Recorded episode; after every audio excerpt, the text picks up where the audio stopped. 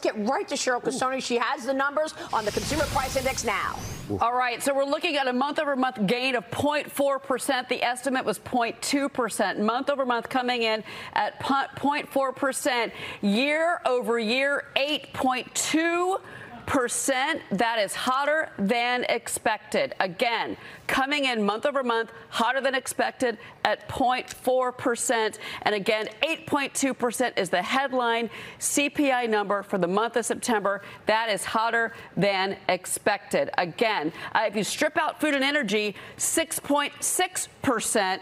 That is your core number year over year hotter than expected, guys. Hotter than expected. There goes your markets down down 241 points uh, right now.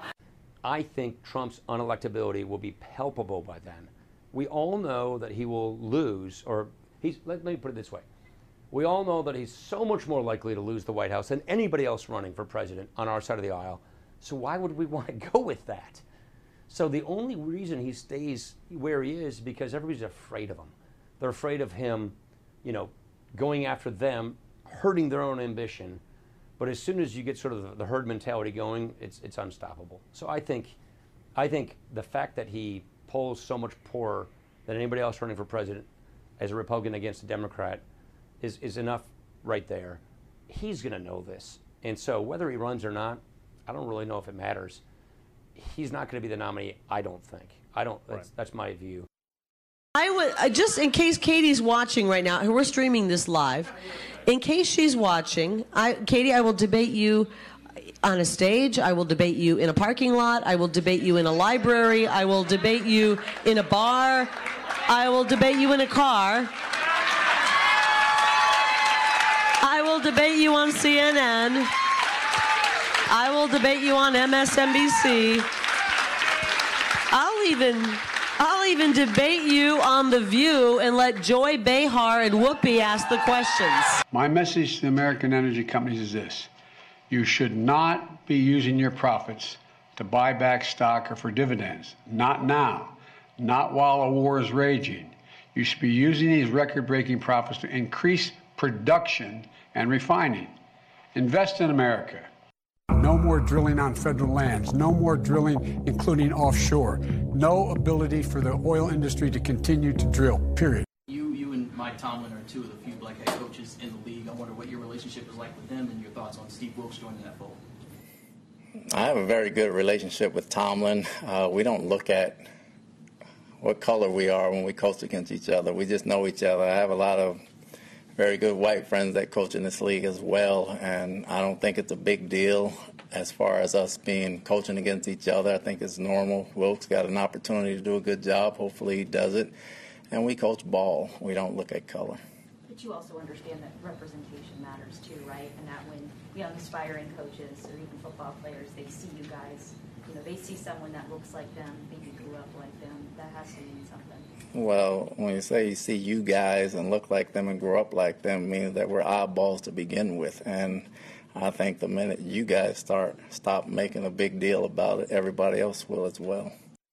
The right that I pushed hard and it finally got changed, the married couples in the privacy of their bedroom, excuse me, the mar- I'm thinking about the Dobbs, the Dobbs decision.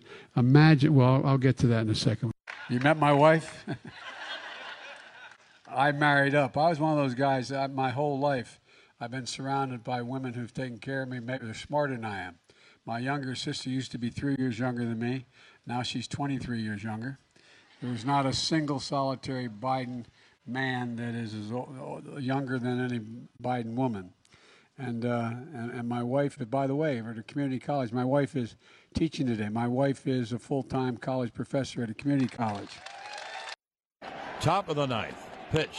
Hit on the ground is short. Go to second, force, in time. Ball game over. American League Division Series over. Yankees win. The Yankees win.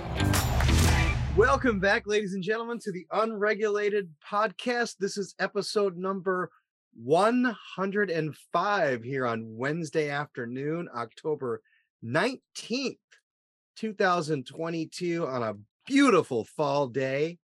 Michael, how are you? I'm pretty good. I'm, you know, whatever. Things are good. I'm getting tired of explaining things to people. My head's starting Well, it's good that we're back together again, sir. I enjoy these moments with you. You're one of the good ones. Oh, so That's sad. yes, it, it well, it could be sad. Of course, now in the clips, other than President Biden chastising the oil companies for their egregious excessive profit taking, we had a little wisdom from the former Speaker of the House, Paul Ryan. Anything you'd like to comment on about that, sir? He's an idiot. Um, Wow, yeah, right out of the box. Woo! well, I mean, I, okay, so so let's just let's just I mean, let's just cut this thing into pieces, right? First time I actually heard the whole thing, right? And you know, Yeah. like because the, the reporters just said, yeah, you know, Ryan says that Trump isn't going to be nominee or whatever, something like that. But but it, what he said was full of multiple falsehoods, right? That Oh, he- let's hear him. that he's actually polling worse than anybody else against the Democrats. That's totally inaccurate. He's, Eh. he's actually polling better against anybody else than the Democrats. I mean, don't get me wrong. In no way am I saying I want him to be the nominee, but facts is facts. He's polling better than anybody else. The other thing is, including, by the way, he does better in a head-to-head matchup with Vice President Harris than Governor DeSantis. That that's just that that's just it, right? Um, and he said, "Hey, he's polling less, you know, less well than anybody else in the party." Well, Let Just- me just- interrupt you right there Mm. because Megyn Kelly had an interesting analysis or, or, or her, her thoughts on this were very interesting. Man, what'd she say? She was talking to someone. She said, Ron DeSantis will never beat Donald Trump in a primary. There's no way because Trump supporters will not flock to him over Donald Trump. Yeah, I, Anyway, I I- just thought it was interesting. well, She also pointed out some of the things we pointed out too, which is he's not really a people person. Well, right? But you know, anyway, I, I will just say this, right? I don't want to detract you from the Ryan part. Keep going. Uh, Well, I would just say this, right? Well, yeah. So, so you know, everything he said about polling was wrong, and and not like, and he was the Speaker of the House. yeah. I, you know what? It it it. The more I listen to former, you know, former people in the Republican Party talk, the more I understand why we've been in a ditch for forty years. These guys are hopeless. And, and when I say wrong, I don't mean like wrong on interpretation. I just mean wrong with respect to the reporting of it. He's a dunce. I'm sorry, that's really mean. He's not a dunce. He's just poorly informed on this, and it ha- he has the overlay of a of a of a guy who used to be important and now has been reduced to you know lifting weights and telling everybody how he used to be important. It's it's kind of sad. All right, so Kari Lake will debate you in a bar, and she'll debate you in a car. I wish he had gone on with that that rhyming thing. That would have been funny. And I will debate you on a star. I will debate. but I will not eat green eggs and ham. I will. I will debate you from afar. I mean, there's all kinds of things she could have done. On a more serious note, I, I thought those were excellent words of wisdom from a, a head coach of a of a national football team, Well, Todd, Todd Bowles from the Tampa Bay Bucks. yeah. Let me encourage our. I, I had to throw that in there. It just, I was just like, you know what? Thank you, thank you. Well, let me let me encourage our listeners to um pick that up on YouTube, right? Because his his facial expression during all of that is just priceless. You could just tell he's like, "Oh, dude, I'm about to get asked like, "Hey, how does it feel to be a black dude yet again by like, you know, white reporter number 700 in my life?" Right. I, I was just like, you know, I've, I, I've, you know, I, I often wonder, and I've asked this, I've asked this to people over the years. I've often wondered what, what must it be like your whole life to go, go through your life as a color? You know, when, when, you know, you're a black guy, you must realize most white people just see you as a color. And, and that just must be just incredibly burdensome over Well, time. I don't. I wouldn't say most. Some enough, a bunch. I, I guess I don't know. It's like it's it's like I- I just I, I feel I have a little bit of experience with this, even though I'm a white dude.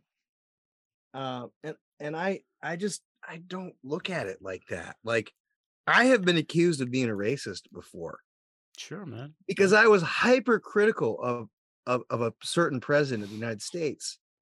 No, you And never, you That automatically meant that I was a racist because I was a white dude, or whatever the the reasoning behind in the head of the the other person who who was who accused me of being s- sick. Well, I mean, you know, I yeah, I I'll, I don't look at it. I don't look at it. I'll accuse you of that. I mean, you know, Barry was a Barry was a tall, attractive man. I mean, come on. It it So, anyway. it. But but anyway, seriously, go to YouTube because Todd Bowles is just like, oh brother, here it comes again, right? Yeah. Well, I love his line at the end, which is like, maybe if you you all stop fixating on it, then everyone else will. you know, it's Boom. It totally right. Mic drop. It's, Mic drop. Yeah, it's totally right. I mean, if you you know, he, I I I don't know. like I right, s- like I said, like I said, I gotta feel I gotta I gotta feel that the black dudes over the course of their life are just like, oh, for the love of God, I'm not getting this again, am I? All right. So now, uh, if anyone in our audience can figure out what Biden was saying in either of those two little mini clips, I'm all ears. Let me know. And then lastly, what what's going to happen in this five in this best of seven in the ALCS? The Yankees have moved on to face the Houston Astros yet again. Yeah, And well, secondly, who's going to win the World Series? Yeah, I will point out that I've been wrong about the Yankees so far. Um, so I'm I'm I'm hopeful I'm going to be wrong this time. I gotta think the Astros are going to take it in six, right? Um, Okay. Astros in six. Uh, Yeah. regrettably, my heart aches about the prospect of those cheating losers winning again, but they are a good team. Like I said to you and, and our friend DS, why did they even cheat? Why? They were they're arguably already better Why did they why did almost every other team every other team in the league. Why did they cheat? why did we why did the Republicans break into the Watergate? Right? You know the the um why did uh, why did Dan Rostenkowski scramble around for a couple thousand extra bucks at the you know in the stamp racket at the house post office? Right?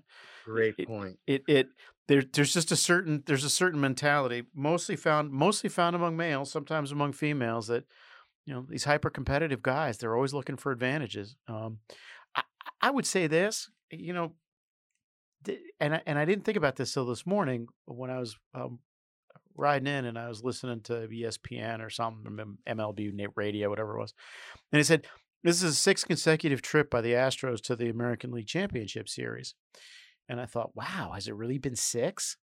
And if you look at it from an Astros point of view, that's got to be incredibly distressing. Sure, I was just gonna I was gonna go there, but if Well- you look at it from the Yankees' point of view, It's even more distressing. exactly. Yeah, because you have You look at it from a Yankees fan point of view. Yeah, well, they don't care because we keep we keep watching the show, we keep watching the games, and keep keep paying the.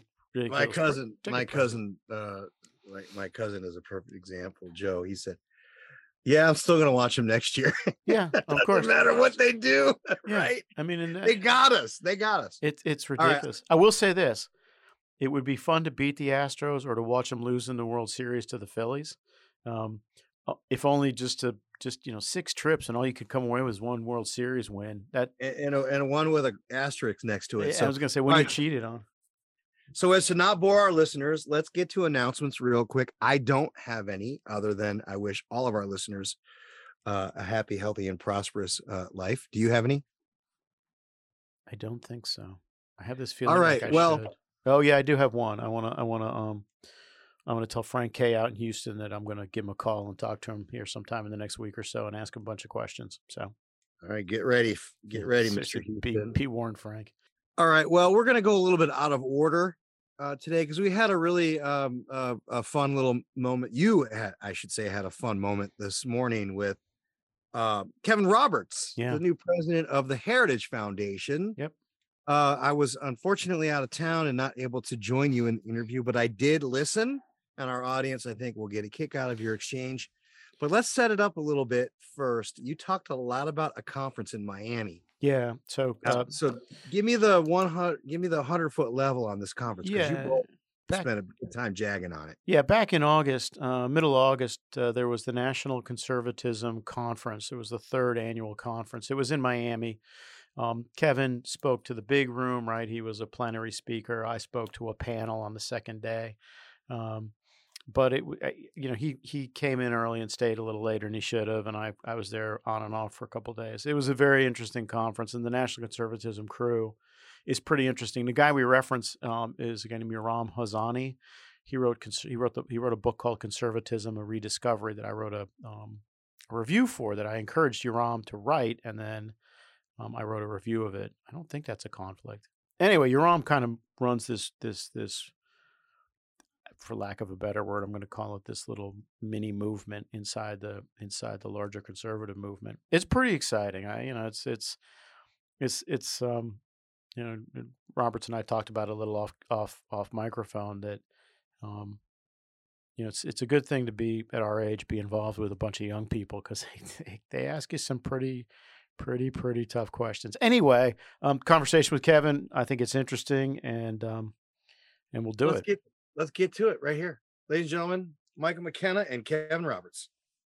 I'm here with Kevin Roberts, um, the chieftain of the Heritage Foundation, and we are going to ask him a bunch of questions, but probably nothing that's going to make him cry. So let's start off with a simple one.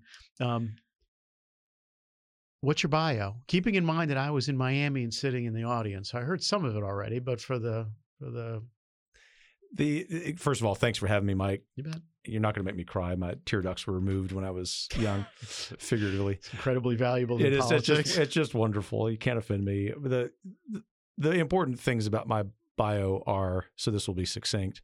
I grew up in a working class family in the middle of the oil bust in Louisiana. Became the first Republican in my family because I knew that government wasn't the answer. And yet, that doesn't mean I'm anti government. I'm a conservative, not a libertarian. But it also means that I've spent my career first as a historian, college president, now public policy leader, building institutions because I think our, our relationship as individuals with the government is best when our institutions are healthy. And so the most important of those institutions is the nuclear family. And I'm very, very proud to have been married to Michelle for 25 years with four kids and three of them still home, one in college. And we spent a lot of time outside of my work life leaning into institutions in our native state, Louisiana, our adopted home state in Texas, and our new state of Virginia. Um, which parish? St. Raymond in Springfield. I know St. Raymond. Sure. Great, great pastor, Father John De Celles, who uh, takes no prisoners. I don't think I know him. Um, and the kids go to school. They go to school with Mrs. Roberts. We've homeschooled for 10 yeah, years. Nice, solid. That's a good She's a great teacher. Yeah. My um well, I'll tell you the story about my dad later. Um, because that's a that's a, a couple of intersection points. Okay, you've inherited this mess. This large sprawling Known as America? I was going to say the Heritage Foundation, large sprawling um, bureaucracy that is the Heritage Foundation. Um, it, it is challenging, uh, and yet it's not a mess. It- and and and I say that not to be defensive because I'm more than happy to fist fight. But I meant that. I meant that in a in a sort of fraternity party on a Friday night kind of way. where's the bourbon? Yeah, We're little- sipping water. It's a little early. It's a It is little a little early. even for this boy from the Gulf Coast.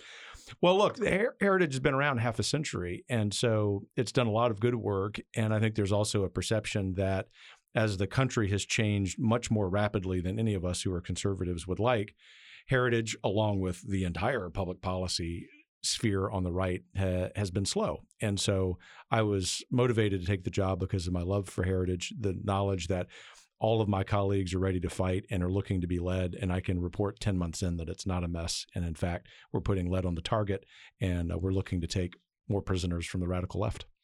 What are your goals for this operation?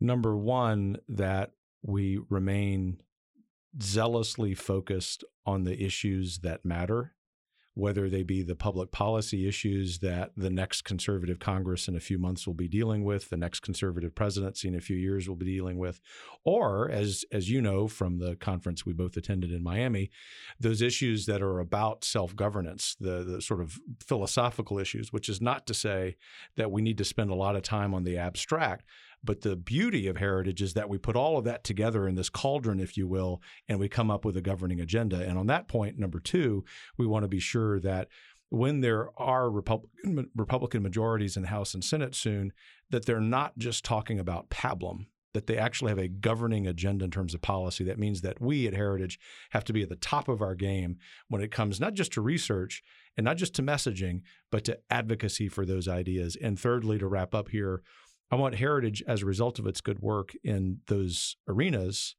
to give genuine, substantive reason for hopefulness by the American people that we're going to be able to take back this country. Project 2025. I was told I could ask you about that. You so can I'm ask me to. anything. Yeah, tell me, tell, give us a, give us a, give us a couple of minutes on Project 2025 because I think it's really interesting. It's crucial. I mean, in a lot of ways, it's the most important thing we're working on. Some of your audience may be aware that Heritage, every four years, dating back to 1980, with President Reagan, put together the Mandate for Leadership, which is a gigantic book, very important in terms of policies. Some of our audience was in the Reagan no- administration. So no, no doubt. So some are very familiar. Well, what we're doing is taking that, and it really does speak to kind of the theme in the earlier question about heritage being more active. We're building on that by going out and recruiting not a hundred, not a thousand, but at least 10,000 people to go into the next conservative presidential administration, but not just putting them in their names in an Excel file, Mike, but actually training them, pre vetting them to minimize the risk of the FBI making political kill shots. And then also, very importantly, when we get closer to 2024, writing not just the executive orders, but the regulations, the rules that the next presidency, next president needs to be implementing. This is a huge project that extends well beyond heritage.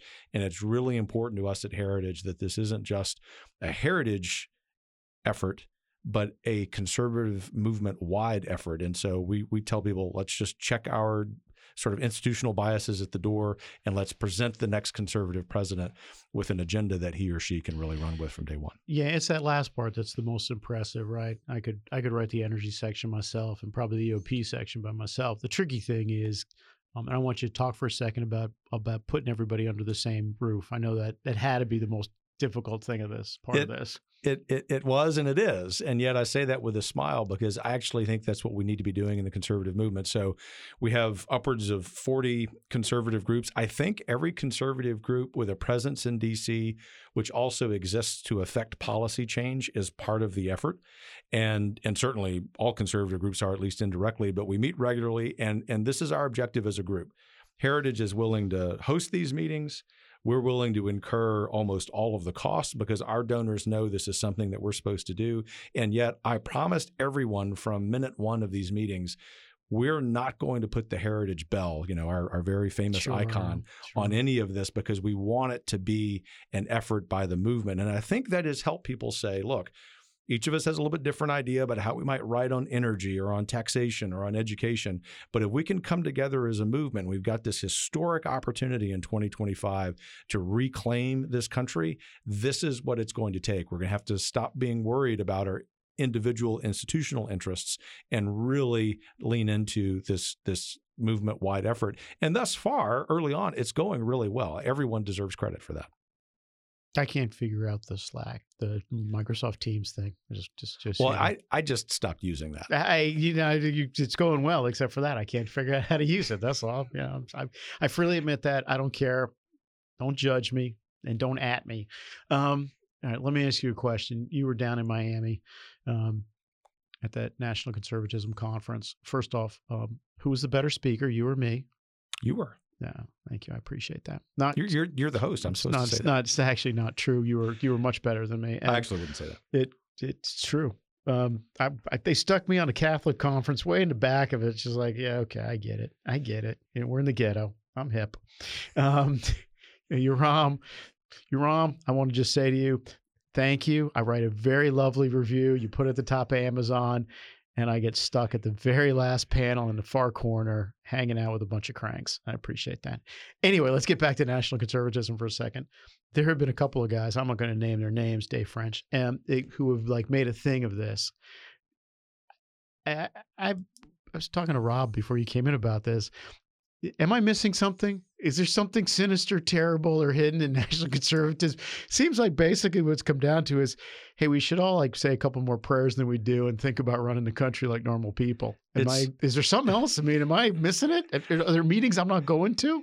You're not missing anything, man. It's the first of all, let me say for people who don't know me, I not only am comfortable with criticism, I rather like it. I'm a competitive guy, but I'm also a guy leading the mothership of the conservative movement, and we know that we always have to be better. But so, so all that to say, you can criticize me, us, that's fine. If it's warranted, we will adjust. But in this case, the criticism was really bizarre because it implied, and I guess in a couple of cases, I'm told I don't read this stuff. Uh, I don't know who half these people are, although I think I'm supposed to.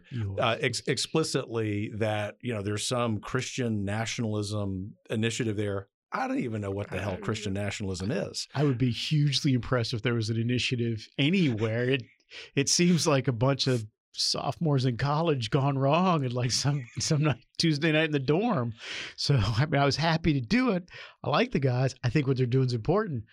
But it you know, these I mean these guys um, I'm not going to say who they are. Um, well, let me say, I think the national conservatism movement, starting with Yoram, is very promising.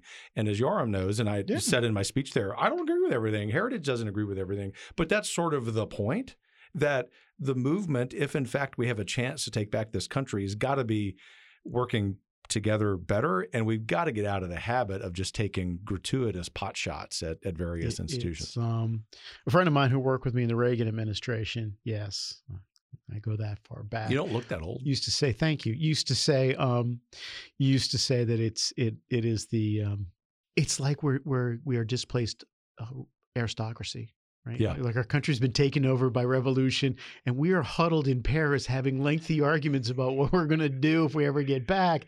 And it was just like half of it's just like fantastical. You're like, dude, let, us just think about what we can actually accomplish and move forward. Yeah, and and and on that point, I know from traveling around the country visiting with supporters not just of heritage but of the entire conservative movement that they're saying, Kevin, what we need more than anything else is a plan the plan to take back the country. And I think that's what we're working on here. And obviously you are too, Mike, that you move from the the what's needed in the immediate, the very tactical, what we've got to do this day in the next few weeks, but you've got to move on to the ultimate goal, which is restoring self-governance to the individual. And we're working backwards from that at Heritage, building that plan with a lot of friends in the movement. Yeah. Um, I appreciate that. What um, before I cycle back on that that question of a plan, I'm going to ask you about Rick Scott, just so you know, just uh, to warn you, I'm going to ask about Rick. I'm happy to um, talk about Rick Scott. I, Great fan. So am I. So am I. Um, challenges do we face as a I hate to say movement because that that you know that implies there's some kind of organization. What challenges do we face on the right? What do we what what kind of things do we need to be thinking about doing better in the next 10 years? Well, the first thing we have to do is is put back into some form of reconciliation two competing goods.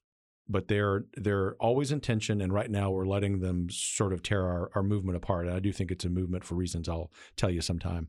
But on the one hand, would be the more fiscal conservative libertarian wing that doesn't see really any room for government, even when it comes to the excesses of big tech and big government, just to cite one example. And then on the other, conservatives, not necessarily social conservatives exclusively, but conservatives who say the common good is more important. And so we've got to reconcile these. You need, the point, Mike, is you need both of them. And sure. so I think as a movement, if we can recognize we've got to be working more in concert, that's good. But the second thing is, I think we often ask the wrong questions. In fact, that's, and I often do too. So I'm not casting stones. I'm guilty of this myself.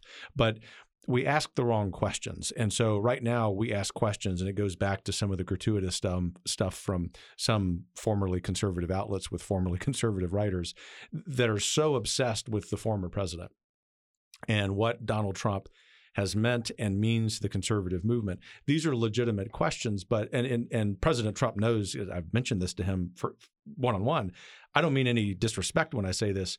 The movement in the country are bigger than any one man sure. or one woman. Sure. The conservative movement has to remind itself of that. Mm-hmm. And it gets us to asking the right questions, such as can't we render Washington a hell of a lot less important if we focus on institutions and rebuilding families? And if that's the case, what does policy need to look like at the federal and state level to make that happen? Those are questions at Heritage, among others, we find very interesting. And I'm gratified to sum up here that some of our our younger conservative leaders are forcing those questions to be asked, and I may not agree with every one of their answers, but I'm extremely grateful that they're forcing the conversation. Yeah, and that was the that was the great thing about Miami, right? It was. It was the great thing was I looked around. I'm like, I'm the oldest guy in every single room here, right? Which is good because you know the last thing you want to think of is hey, you're an aging and dying organization operation, right? You you know the old guys turn off the lights on the way out. You know, it's, it was invigorating. It, it, was good. It was very very good. I thought it was one of the best conservative conferences. I'll say the best conservative conference I've been to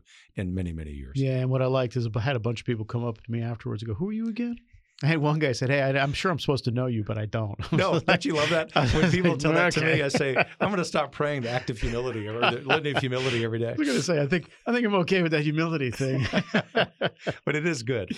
It it well, one guy in my panel, uh, we got we got to the questions and answers, and he started off on. Um, he actually said, "Hey, is the Pope a friend or an enemy?" And I was just like, "I the, the the three kids on the panel with me, kids, Matt Peterson and, and Helen and um and Emil, right? They're they're like, ah. I'm just like, I'm going to take this one. you know, you guys are going to get yourself in trouble. It's like we're not going down that rabbit hole, kid. I told him afterwards, nice kid. He came up to me. We talked for a second or two. I'm like, he's 22 years old. I'm just like, look, evidently your parents never told you this, so I'm going to tell it to you. These are just questions you don't ask in public. You ask them to your friends, you know, maybe your taxi cab driver. You don't ask him in a room full of people, kid. So did he take the advice? He did. He's, yeah, he's okay, like, he's like, yeah, you're probably right there. Yeah. like, yeah, you know, you deliver advice well. I'm glad it was. Yeah, yeah, yeah. I'm sure I do. Um, let's do the lightning round. Jason Isaac, Tom Pyle. Do you know Jason? I know Jason well. You know Tom? Uh, we're acquaintances. American I, Energy Alliance. Yeah, so, yeah, yeah. I know Jason extremely well. All right, we worked together for years. Which do you prefer? Jason, it, it, it's easy. No disrespect to Tom, but Jason and I are good friends. So Jason's a good guy. Yeah. I like him a lot. That's why I put it on there. Um, I, went, I, went, I went straight to the personal. Forget about the policy. Really? Yeah, because I know Jason so really? Well. I've knocked on the doors doors for his wife. You're never going to make it in this town. Soccer or football? it's not even a question. America won the revolution. It's called football. This is a running. This is a running thread in the podcast. I I I, I upset everybody by pointing out soccer is not an actual sport. It's just jogging. It's literally just jogging. That's, that's correct. Um, Sonny or Cher? Neither. Really? George Strait. Okay. I'm going to take that. Trump or DeSantis? Both. All right. Derek Morgan, yes or no? Oh, 100 yeses. you knew I was going to come to that eventually. 100 yeses. Arguably, arguably the least competent person in the Heritage Foundation, ladies and gentlemen. Arguably. Um, I have one thing I want to say before we close up, but I want to give you as much time as you need to um, tell me whatever it is I hadn't thought about asking, which I'm sure is just a hell of a lot of stuff. But uh, I can't think of anything. I mean, we talked about 2025, which you reminded me of. Um, I wanted to talk about the plan. Um, let's but we don't have to go into details. But. Let's talk about that for ten, just talk sure. about that for 10 seconds, right? The, the, the Republican Party has not had a platform since 2016. Um, specifically, um, not because they were lazy or inefficient, but they specifically decided not to. Um, and they're obviously not going to re-up it in the midterm, um, in the midterm meeting, winter meeting in January, right? Um, since nobody started it, and I assume I would have heard something about that. Um, so you were left with uh, we're left with Senator Scott's plan, um, Vice President Pence's plan. I know he's coming by here tomorrow to talk about that, advancing American freedom. I think. Yes, that that's right. Thank you. Yay! First try. The most dense of the stuff is uh, Congressman Banks' stuff out of the Republican Study Committee. I don't know if you had a chance to read any of that stuff. I, I have, and it's very impressive. It's pretty good. Dan Ziegler, um, you know, we call out we call out appropriate people here. I'm going to call out Dan. Dan Ziegler's done a great job on that, and um, he has. Yeah, and it's it's it's um it's a nice piece of work if you can find it. It's kind of kind of hard to find. I probably we, should. We, we tried to elevate that at Heritage as much as we could because as, as much as we're grateful that there's the commitment to America, that needs more substance. We love Senator Scott's plan. We love Pence's plan we just think there needs to be a plan and ultimately americans are looking for that too and, and that's the question i was going to ask I, you know I, I, read all three of them in depth maybe help write one of them uh, my attitude is that it you tell me if i'm thinking about this the wrong way is that i'm happy to let a thousand flowers bloom I almost don't care, like you say, just as long as we're thinking about stuff. I'm Well, happy to completely. be thinking about I'll, stuff. I'll tell you two things. One's a story about Senator Scott. He he called me, I guess, in the spring when he was his plans uh, release was imminent, and he said, "Kevin, I've got this plan. Would Heritage entertain doing an event?" Well, Yeah, of course we would. Sure. I said, uh, Senator, yes. He said, Well, you haven't seen the plan. I said, Senator, I don't need to see the plan. First of all, because we love your your politics. Yeah. But secondly, even if there are things in that plan we disagree with, this is heritage. We want to elevate the fact that you've got a plan for reclaiming this Amen. country. And the second thing is heritage, of course, has its version of those plans, but the the plan, all caps underline, Mike, that I'm referring to, is the plan that is achieved 2029, 2039, however long it takes, that wrests control from the radical left when it comes to our institutions and to government. It's it, it is a version for us on the right that the left has been implementing certainly since the New Deal, accelerated in the 1960s and in the last 15 years. Conservatives have to come up with their version of that, which includes not just Washington and state capitals, but colleges and universities and schools, et cetera, if in fact we've got a chance this century to make it the American take century. take back some of the high ground. Yeah, I, I you know I, I'm not a, I'm not I'm obviously in favor of the, all of that, right? Having worked on it for some years. Um, the thing the thing about banks that the thing about Banks' thing that made was explicit was more explicit than it is in the other two. Um, you know the the the defect our problems start at the family level. At the, at the, family unit. That's what's right? so beautiful about it. Yeah, and, it- and it, you know, he he just said, "Hey, look, we're going to need to do something about that. We're going to need to," and, that's where your your thought about the common good in government comes in, right? It, if anything's a common good, the integrity of the family unit is a common good. That's right. It just and and you know to to imagine that government has nothing to do with that. I'm like, dude, government's been attacking it for 50 years. The least it could do is sort of help a little bit. No, that's point. right, and and it, it it is explicitly attacking it, especially in the last fifteen years. So at the very least, conservatives need to end that. But I think as as we at Heritage are being encouraged to do by friends on the right and a few friends on the left, actually, is let's let's be innovative about all of those policy intersections between Washington and an individual family, and let's let's honor the creation of nuclear families because just demographically, Mike, all of this that we're talking about, every aspect of domestic policy, every aspect of foreign policy is for naught if we don't have more than a replacement birth rate. Sure. They, you know, the um, hand that rocks the cradle rules the world, and there's just no two ways around that.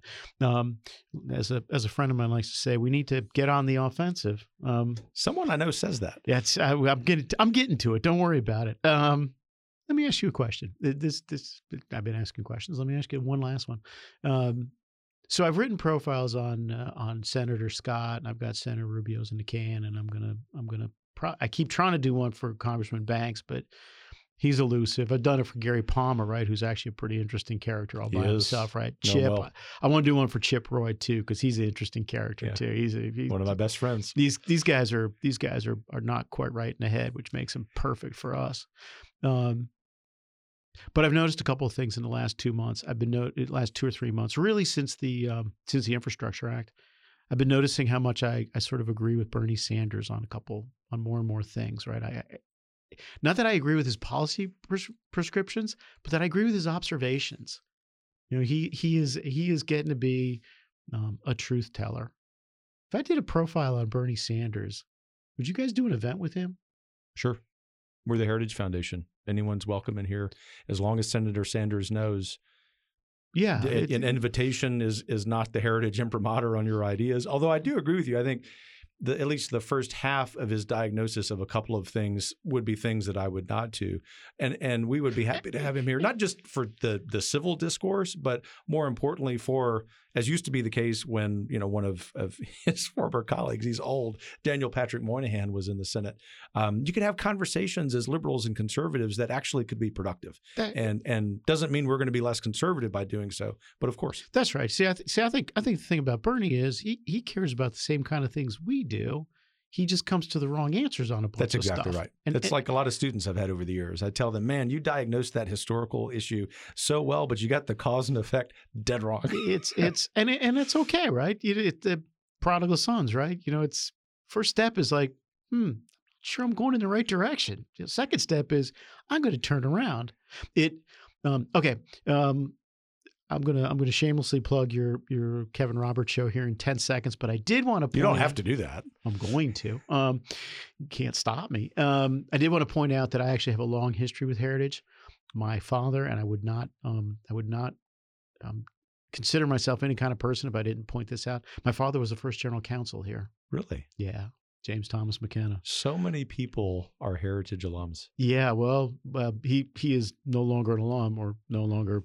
It's no longer the impo- an important part of his of his thoughts. Um, so anyway, when he was here at Heritage, it was way back in the 60, 75, right? 74, Yeah, 75, 73. 6, 70, yeah, yeah. Um, yeah, it was commonplace to find Heritage Foundation um, um, propaganda in Democratic offices. Yeah. It was, and I and I'd like to get I'd like to get that get back to that because I, I think there are Democrats who are who are I don't want to say gettable, but in my line of work we call them gettables. I think they're gettable. Yeah, they are, and I, and I think it's going to mean that those people. I would put Tulsi Gabbard in that category, of course, former Democrat. But there's there's a movement afoot. Those, those there are Democrats. My friend Henry Cuellar, um, who understand that the radical left's redefinition of what the human person is Yeah. is the cleaving Yeah. that prevents that kind of thing from happening. And if we can cleave off radical leftism, hopefully we'll we'll keep the people and convert them, then I think we can get back to that. But it's that's what it's going to take. I, I don't mean to be pessimistic, but the radical left is at war with us. And I can tell you, as the president of Heritage, I will not only engage them in that war, I will defeat them. Sure. And defeat them because of their 100% error in that thinking. And then I think in the process of that, especially we conduct this figurative warfare well, that we will get more people like former Congresswoman Gabbard who are joining our movement. Yeah, it, it's um, you know, the great thing about the United States, great thing about the United States is bad ideas don't really have any purchase over time. That's right. You know, Americans are relentlessly practical. Any stupid ideas is like it might last a generation, but then eventually people are like, we're not doing that anymore. Yeah, That's and, stupid. And one of the metrics of success for us at Heritage is if we take this truism you mentioned about a bad idea living no more than a generation, if we can shorten the lifespan Yeah, of that yeah, bad yeah, idea, yeah, right? yeah. because they're becoming more and more expensive. Generation generation sounds like a long time. All right, I'm sitting here looking at a at, a, at the the the most um, disco bitchin p- postcard, I guess, for the Kevin Roberts show. It's got uh, a young, attractive, healthy looking uh, Mr. Roberts on the front with a bonus episode with Chip Roy. Anyway, you should, you guys, if you're not paying attention to this, you should um, you should tune into the Kevin Roberts show, www.kevinroberts.show, and subscribe anywhere you get podcasts. Um, so that's my that's my pitch, and uh, You're very kind. We had a stunt double fill in for the picture. it, it's I got to be honest with you, gang.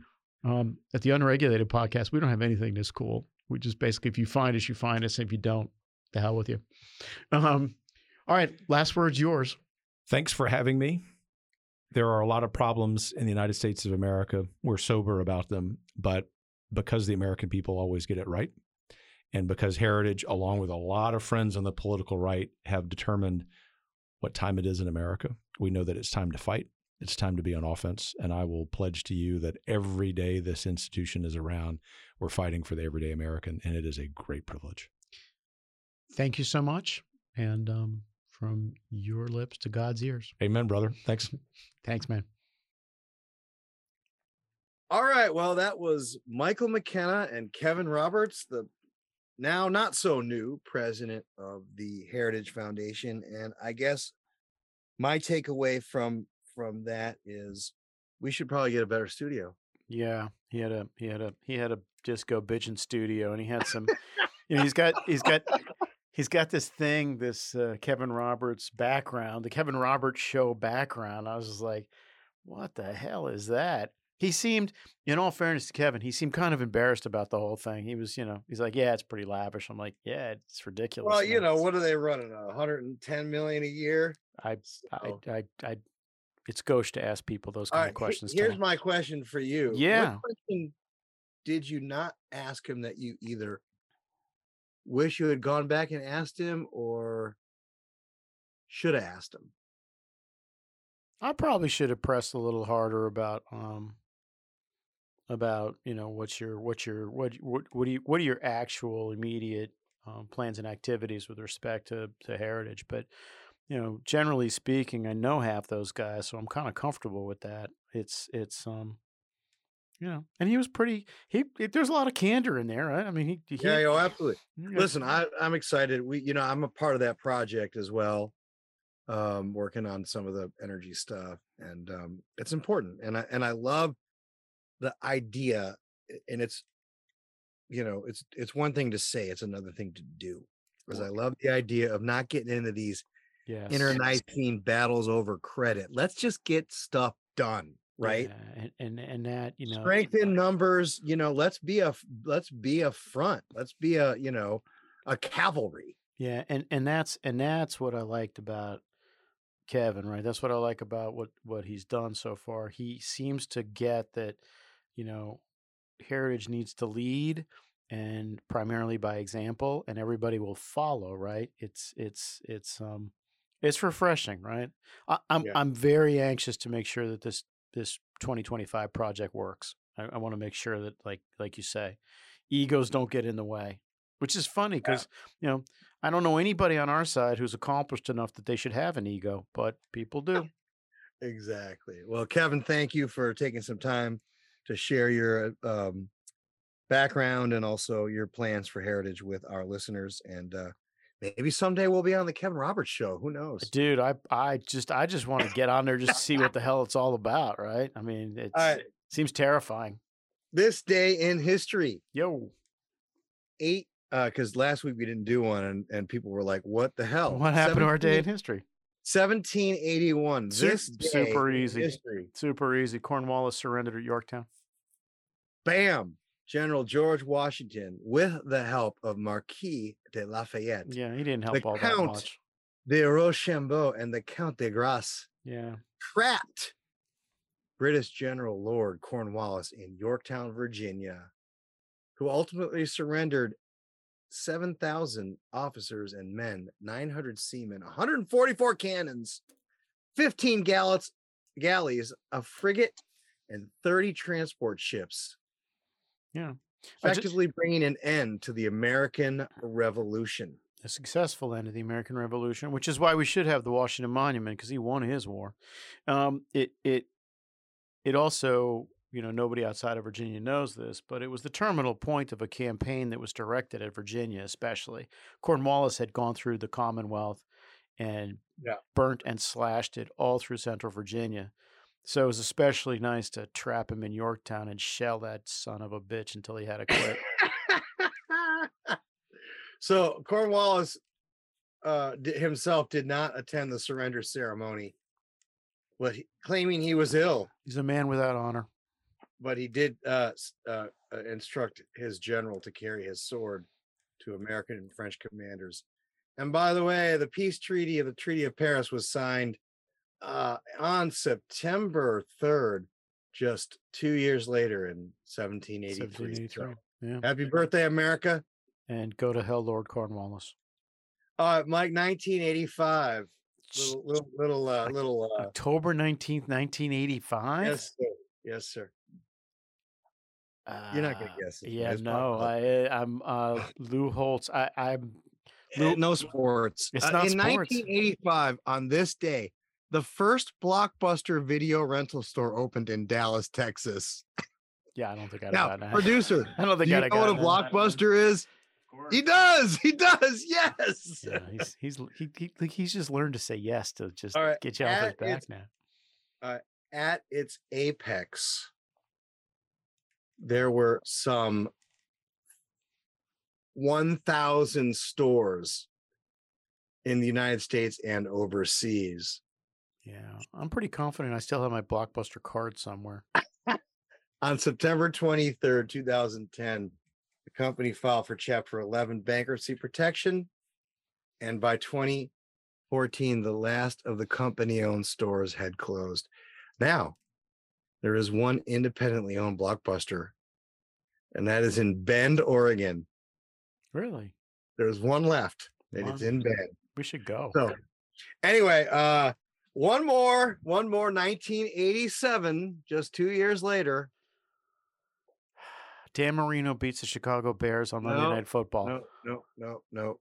The stock market suffered its largest Oh, sure. crash on Black Monday. Yeah, I, I I remember this well. Now drop five hundred. Okay, a whopping five hundred and eight points, twenty-two point six percent. Now five hundred eight points today is what? Oh, Four uh, percent, three, four percent. yeah, less than that, right? A, a, a percent and a half, two percent, something like that. So anyway, point being one, yes, they happen. Uh, there are bulls and bears. Oh, I, I remember that day well. I was working I was working in the in the Reagan crew and um, wow, there was a generalized sense of, of doom. I remember I remember the next day we're like, I wonder how this is gonna go. Yeah, do you know when the market made a full recovery? Like almost right away. It wasn't like it was like a 1989. Yeah, like it was, took took them took them like a year. It was like Yeah. yeah, no problem at all. It it This day in history, ladies and gentlemen, Black Monday. You, you, if you bet against America, you're always going to lose. That's the bottom line. All right, my friend, I've got a few things, not too many, since we had a nice interview. So we'll keep the topic short and sweet this week. Yep. Uh, I've got one from CNBC.com. Nikola founder Trevor Milton found guilty of fraud over statements he made while CEO of the EV company. Milton was charged with two counts of securities fraud and two counts of wires fraud, all related to statements he made about Nikola's business while he was chairman. Milton will be sentenced on January 27th. He faced up to 25 years prison if convicted on all four counts. Trevor Milton lied to Nikola's investors over and over and over again. That's fraud, plain and simple, said Damian Williams, the U.S. attorney for the Southern District of New York. And yet politicians walk around free. Well, not only that, but like the politicians are propping up said EV industry, right? I mean, how many times have we heard about RIN fraud in the ethanol arena, right? What are you saying?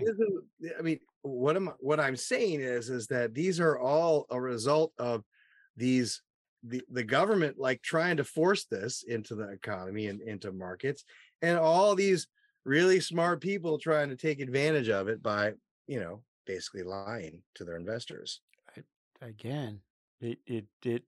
Um, I can't remember who said it. I have been Will Rogers, but when the government lies to you, that's just business as usual. When you lie to the government, they throw you in jail. yeah Does that, Uh, does that make me a bad person? I got another one for the new york times poll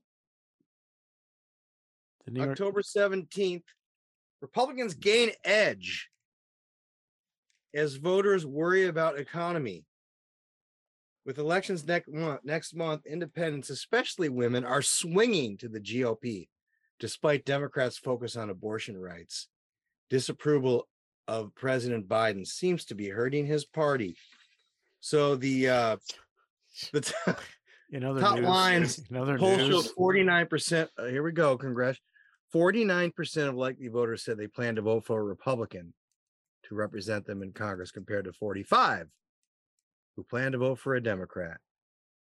What are the other? What are the other um six percent gonna do? Just asking.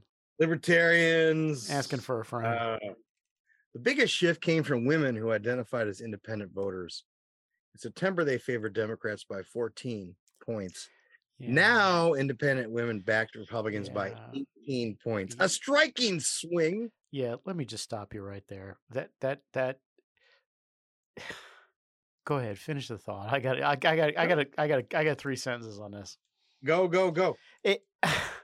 This is the problem when you let journalists write about surveys, right? That that that sample, that crosstab, women independent voters, there were like 16 people in it.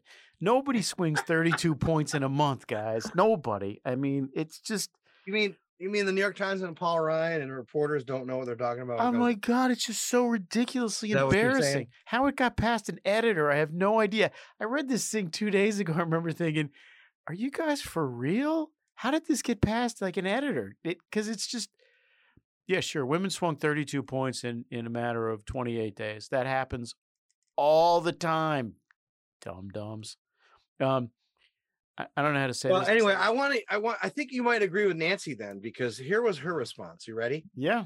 So let's talk about rising inflation concerns along with crime, giving momentum, new momentum to Republicans after the Democrats were closing the gap, the historic gap. Yes. So after the Supreme Court ruling, there was huge outrage. That has seemed to subside, at least among overriding concerns. Despite all the legislative accomplishments, and I, I want to cite them. I want to, you know, say I want to cheerlead for you. You president have done 'Cause I'm so I'm supposedly a journalist. Domestic concerns, the economy. So why is this message? Why do you think the president has gotten this message through the voters? Well, first of all, uh, let me say uh, that I think that much of what you've said I don't agree with. That is to say, the New York Times poll I think is an outlier poll. You cite one poll, but all the other It's also the real clear politics average No. is showing similar issues. No, th- but they but that was one that brought down the average, and it was an outlier. It wasn't even that big a sample. So I, I dismiss that. Uh, I have been uh, since Congress adjourned. I've been in an average of five states a week, and I can tell you uh, that women's concerns about their freedom are very, very much still very significant in terms of how they will vote. All right. So who's right? Well, I'm just very I'm very glad that the speaker is an expert on polling as well. It, it, it's a it's a she's she's a polymath. I'm impressed. Um, who's right, guys? I don't know how much clearer we could have made it. Did we get on this podcast like three weeks ago and tell you who was going to win? I'm like, we did. Why do you keep reading surveys? I don't get it. I'm we're done. This election's over. Move along, man. All right. Um, This election is over. it- Who? it- all right. It Has is anything changed from? Has anything changed between now and two weeks ago? Yeah. two, episodes ago. Are we going? Are we gaining even more seats? Yeah, voters have voters have caught up with our awesomeness, and they now they're now making all our predictions come true. That's what's So changed. is this now going to be a red wave after all? No, I think I don't. I- I don't even know what a red wave means. It's going to be 230 in the House and probably 52 in the Senate. That's going to be a very healthy night for the Republicans. We might pick up four legislative, state legislative bodies. We might only lose like one or two governors. It's a, good. It's a. It's a. It's, a, it's going to be a good night. And and the thing is, is that you know it. I'm assuming that what's going on with the New York Times is they are trying to cushion the blow. Yeah. Um, I was just gonna go. I was just gonna go there. Yeah, because I mean the, the the idea that they must know that that you know they didn't experience a 32 point swing in independent female voters in in a month, right? Nobody Yeah. nobody at the Times must believe that. Um, you know, and I'm glad they tormented um, that poor old lady, Speaker pelosi No, well, that was uh, that was actually Andrea Mitchell on, on MSNBC. I'm well. I'm glad Andrea. You know, Andrea, University. I mean, and and here, and let me let me let me also point to another thing. This is this is the, Mm. the classic, classic. Every single time that the Democrats struggle with all the electorate is because they didn't get their message out, Mike. yeah, you guys didn't. I mean, they're- doing all this amazing stuff on behalf of the American people, but they're just not getting ah. their message out. There wasn't there what there hasn't been It's enough amazing. there hasn't been enough talk of legislative achievements. I, I- Look, midterms are always referendums on the party in power, and they just are. And the Dobbs thing might have might have slowed that, but we are now where we were always going So to I've be. got a I've got a gentleman I spoke to today who says I'm wrong and that Dobbs will have a a, a, a pretty significant impact on on on a- on the election. really? Yeah, Surveys So tell you that? I'm not going to say who said. I No, just no, no, know no. I get it. I mean, does, is that based on surveys or is it based on sentiment? sentiment. Okay. I've said this about surveys of registered voters. I'll say it about sentiment. If if you are um, if you are paying attention to anything other than surveys of likely voters at this point, early voting numbers, cash, or who has momentum, um, you're not paying attention to a campaign. You're rooting for something. You know, your sentiment, your sentimental attachments to things are just that. They're just sentimental attachments um, move along, right? I mean, we have a lot of data that tells you that the question on abortion has been stuck more or less in the same place for about a month now. Right? About about fifteen percent of voters identified as an important issue they're going to vote on. Everybody else is going to vote on the economy. Okay. I mean, I I- I can finesse that for you. I can put No, like, no, like- there's no need. There's absolutely no put lots of happy words on it, but that's just that. I mean, 100%. Your guy is right in one respect. It has probably Dobbs has probably knocked, as I, I think we said at the time when Dobbs first came out, it has probably knocked five or maybe six seats off the Republican, um, the majority that's coming. Right? It might be two thirty five. and said it's going to be two thirty. You know, you and I both know that's that's not important at all. And with respect to the Senate races, I can't think of a single Senate race that it's going to swing. Not a one. Not a one. All right. Um, should we move on from election stuff? Uh, or do you have any more in this department? I no, I mean I think I'm where I I'm- where I've, I'm where I've always been, right? I'm I'm you, you the the thing that yeah, the two things two things that have that have become apparent that have manifested themselves is um Brian Kemp is just wiping out Stacey Abrams, right? I mean that thing that thing is now gonna gonna you know be a double digits thing, and I think that's gonna carry Walker over. And Walker did really well in the debate. That's thing one. Thing two is um Oz is clearly coming on in Pennsylvania. I think I, that was the call I was least comfortable about. Now I'm starting to get comfortable with it. It looks like he's going to win in Pennsylvania. It's remarkable, right? America's first Muslim senator is going to be a Republican from New Jersey. No, but I mean, we've had a lot of American First Republicans, but they don't get a lot of credit. Yeah, well, I don't think I don't think I don't think the Republicans are going to throw a great big Oh. giant party about having the first Muslim senator. Uh, yeah, yeah, yeah. But they I should. But but but the but the other point is is that going back to the Bucks coach, right? Like that's not like our thing. Yeah, right. That's not our thing. primary thing. yeah, we know we So, don't. but it happens seems to happen a lot. Uh, we seem to have a lot of the firsts, but whatever. I mean, the, the Uh, inter- the interesting thing is, the guy's from New Jersey. He's still going to win the damn race. Easy there. You're you're like shilling for the Fetterman campaign. I mean, it's it's true. I mean, it's true. You got to, you know, just tell. Look, it's like Paul Ryan, dude. There's truths in this world, and there's falsehoods. That thing is a truth. Guys from guys from New Jersey. All right, I want to switch gears a little bit. I want to dissect this. I don't want to necessarily dissect the SPR release, which was egregiously political and stupid. But um, I want to backtrack a little on the Saudi deal, and I want to bring up and and spotlight our our my my best friend in the administration. Can you guess who he is? Brian Deese. Oh, you guessed it. Ding, ding, ding. And here we go, sir. This is a little bit, uh, I think this is a little old now, the 13th. You've drained the SPR to its lowest level in four decades. There's some accusation that you're using, you're putting the polls before America's energy security. Brian, the Saudis themselves said this morning that the US requested a one month delay to the OPEC plus output. I wonder why that would be. Brian, can you tell me whether you did ask the Saudis for a one month delay to that decision? Are they telling the truth? Look, we clearly we clearly communicated our views to OPEC members that we thought it was short sighted to, for them to take uh, the action that they were contemplating, and they announced. Brian, you didn't answer the question, so I'm going to ask it again. I'm going to share with you and share with our audience the quote from the Saudis this morning. The government of the Kingdom of Saudi Arabia would like to clarify that based on its belief in the importance of dialogue and exchange of views with its allies and partners outside of OPEC Plus, regarding the situation in the oil markets, the government of the kingdom clarified through its continuous consultation with the US administration that all economic analyses indicate that postponing the OPEC Plus decision for a month, according to what has been suggested, would have had negative economic consequences. Brian, again, it's a really straight question. Did you ask the Saudis to delay that decision for a month? Are they telling the truth or not? Look, I'm not going to I'm not going to to, to uh, get on, on on air and disclose private conversations that Well, members of our private. Administration have shared it with us. You've got the opportunity to say it's true or not. Is it true or not? What I will say, what I will say, what I will say clearly is that the communications that we've had with OPEC members and continuing have been based on our assessment of the economic circumstances of supply and demand in global oil markets. Again, they're suggesting it's a political one. That your strategy is political. That your effort I understand what they're suggesting, and what I'm saying one-month to you is that our strategy.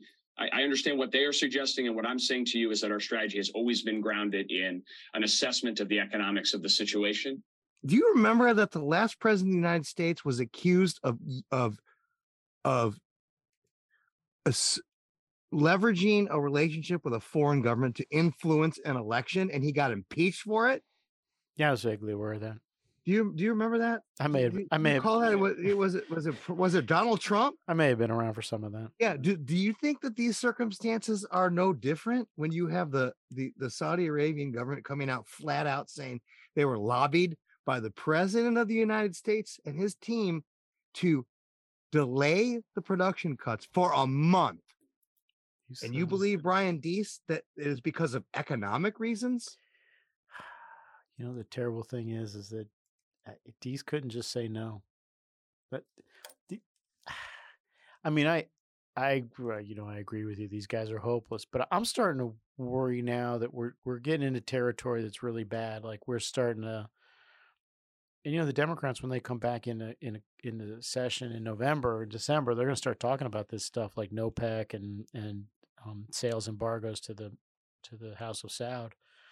We're starting to disrupt probably one of our three or four most important relationships on the planet. Just just because these guys won't drill on our own on our own land. I mean, it. it we're, we're in some dangerous territory here. I don't think they understand that. Yeah, well, I mean, you know, the, the, the Saudis have choices. You know, they, they they they prefer us, but they have choices. All right. Well, he, here is a um a short little clip from the interview a few weeks back that Jack Tapper had with Joe Biden, President Biden. Well, we should, we should, and I am uh, in the process when the, when the uh, uh, this House and Senate gets back. There's, they're going to have to. Uh, there's going to be some consequences for what they've done with Russia. What kind of consequences? Menendez says suspend all arms sales. Is that something you'd consider? I'm not going to get into what I consider and what I have in mind, but there will be there will be consequences. There will be consequences, Mike. Yeah. He's not going to say what they are, but there will be consequences for what? I, I, you know, and that's okay. So, so let me I- just let me go back through this one more time because again, facts are important here. the The OPEC Plus crew was already producing at three and a half million barrels a day, lower than their quota in August and September. So the cut, the cut, put that in quotes of two million barrels a day. All that did was like realign reality with you know the reality on the ground with with their target there was no actual cut in oil. It's right. It, it it's I, I don't want to be a defender of of a of a cartel. I'm not trying to defend OPEC. I, this is this is date this is dangerous stuff. The, the 14 million or 15 million barrel release, they're draining it down to what like the the gutter, like the the, the tank's going to be empty here uh, shortly before you know the end of the year. yeah, it's These guys are nuts. They're nuts. They're, They're- beyond like bad economic planners. They're just nuts. Like I, I think they're how are they? How do they calculate that this is going to help them in 20 days?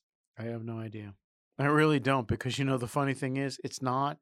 You know, if gas prices went to zero tomorrow morning, it wouldn't change anybody's mind. I don't think.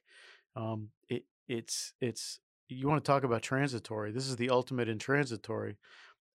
I'm really, I really kind of worry about this. And you know, I I know that sound makes me sound like old lady, but long story short is, um, if you notice who you haven't heard from on any of this, you haven't heard from um, the Secretary of State, and you haven't heard from his uh, his hench person over at the National Security Council, right, Jake Sullivan. I'd like to get those guys in the dock and say, "Are you guys sure you really feel like damaging your relationship with the Saudi Arabians for this? Because that's what we're doing here." And I'm sure the Israelis are looking at this like, "Why are you doing this? Why are you making a thing of this?" You know, it's it's I production cut among OPEC plus, you know, there we're opposed to that. A production cut among domestic producers, we're in favor of that. I don't understand the math here. Somebody's got to Yeah. explain this to me. Uh, speaking of empty tanks, uh, that's all I got. I know we had a great interview with Kevin, so um, I'm not gonna I'm not gonna stretch this bad boy out past our normal hour ish. Anything on your mind there? Best and finals, Mr. McKenna. Yeah, I got one other thing that's um, one other thing that's worth noting. Um, UBS downgraded BlackRock. Boom! I did not hear that. Thank you for the information. Yeah, yesterday. Yes. UBS downgraded BlackRock specifically mentioning ESG exposure. Um, Awesome. a- and I- Great. Good job, UBS. Well, you know, I, I have a theory. You want it? I want it. Jamie Dimon got up and said what he said, and then he repeated it, and then- and then it, what it's bled out in intervening days is he said even more aggressive things privately. Um, which okay, so so producer, see if you get uh, Jamie lined up for an interview next. I'm sure he's got some spare time. So he says that thing, and then Mike Wirth over at over at Chevron says, you know, hey, we're going to rely on oil and gas for the next 10, 20, 30, 40 years, right? More- or more. He's or he's more. being a little low estimate. Sure, well, he's throwing dirt on the grave of of um, the net zero stuff. Yeah, yeah. And and then this, right? It, I get the feeling like what Dimon may have done is give everybody permission to be skeptical. Um, Well, permission to act too, right? You know, Well- like, it's funny you bring that up because you know for years, for several years, we were, we tried to IR as a, a AEA as an organization tried to break into a market, quote unquote, for lack of a better term. And you know the thing we got most when we were meeting with folks for the first time was was anyone else in our group in our world like supporting you? like no one wanted to be the first. yeah. But once we got one and then two and then three, then the, the, the floodgates open and we got support, right? Like so it's it's kind of like that, right? Well, you know, there's no more there is no more conformist bureaucracy than American capitalism, right? I mean, it, it Yeah. you, know, you you you grow up, you go to the same schools, you get your MBA or you get your engine, you know, petroleum engineering or whatever, and you join these companies and you keep your head down and you shut up and you hope you like, you know, you make senior vice president one day. You, you put an offer on a house you you know probably should have extended a little bit. Right, exactly. You see No personal experience there. You see where I'm going. So it, it it and that's why when that's what Mr. Dimon said what he said, if you remember, I thought that that's a that's important, right? Because he's a he's a respected person and he's going to give everybody else cover. This UBS downgrade probably the first of first of what's going to wind up being many, right? You talk about um you talk about lemmings, the rating communities are lemmings. So anyway, Well, thank you, thank you for that information. That's good new news for me, and uh, um, hopefully it's a sign of, of, of greatness to come. any more to greatness to come. Yeah, man. So Anyway, very that- good. Uh, once again, I'd like to thank Kevin Roberts. Thank you for joining us, Kevin. Uh, also like to thank, of course, the Washington Times for co-sponsoring this uh, podcast and producer. Thank you, American Energy Alliance. Uh, I'm I got a walking out deal. Uh, you ready for it? Let's have it. Let's do it. God bless you all and may God protect our troops. Thank you. I'm sorry. That's it. God bless our God protect our troops. Thank you. I'm sorry. And sometimes I'm sorry that we go as long as we do. But anyway, I hope your listeners enjoy. Peace out. We're done. Namaste.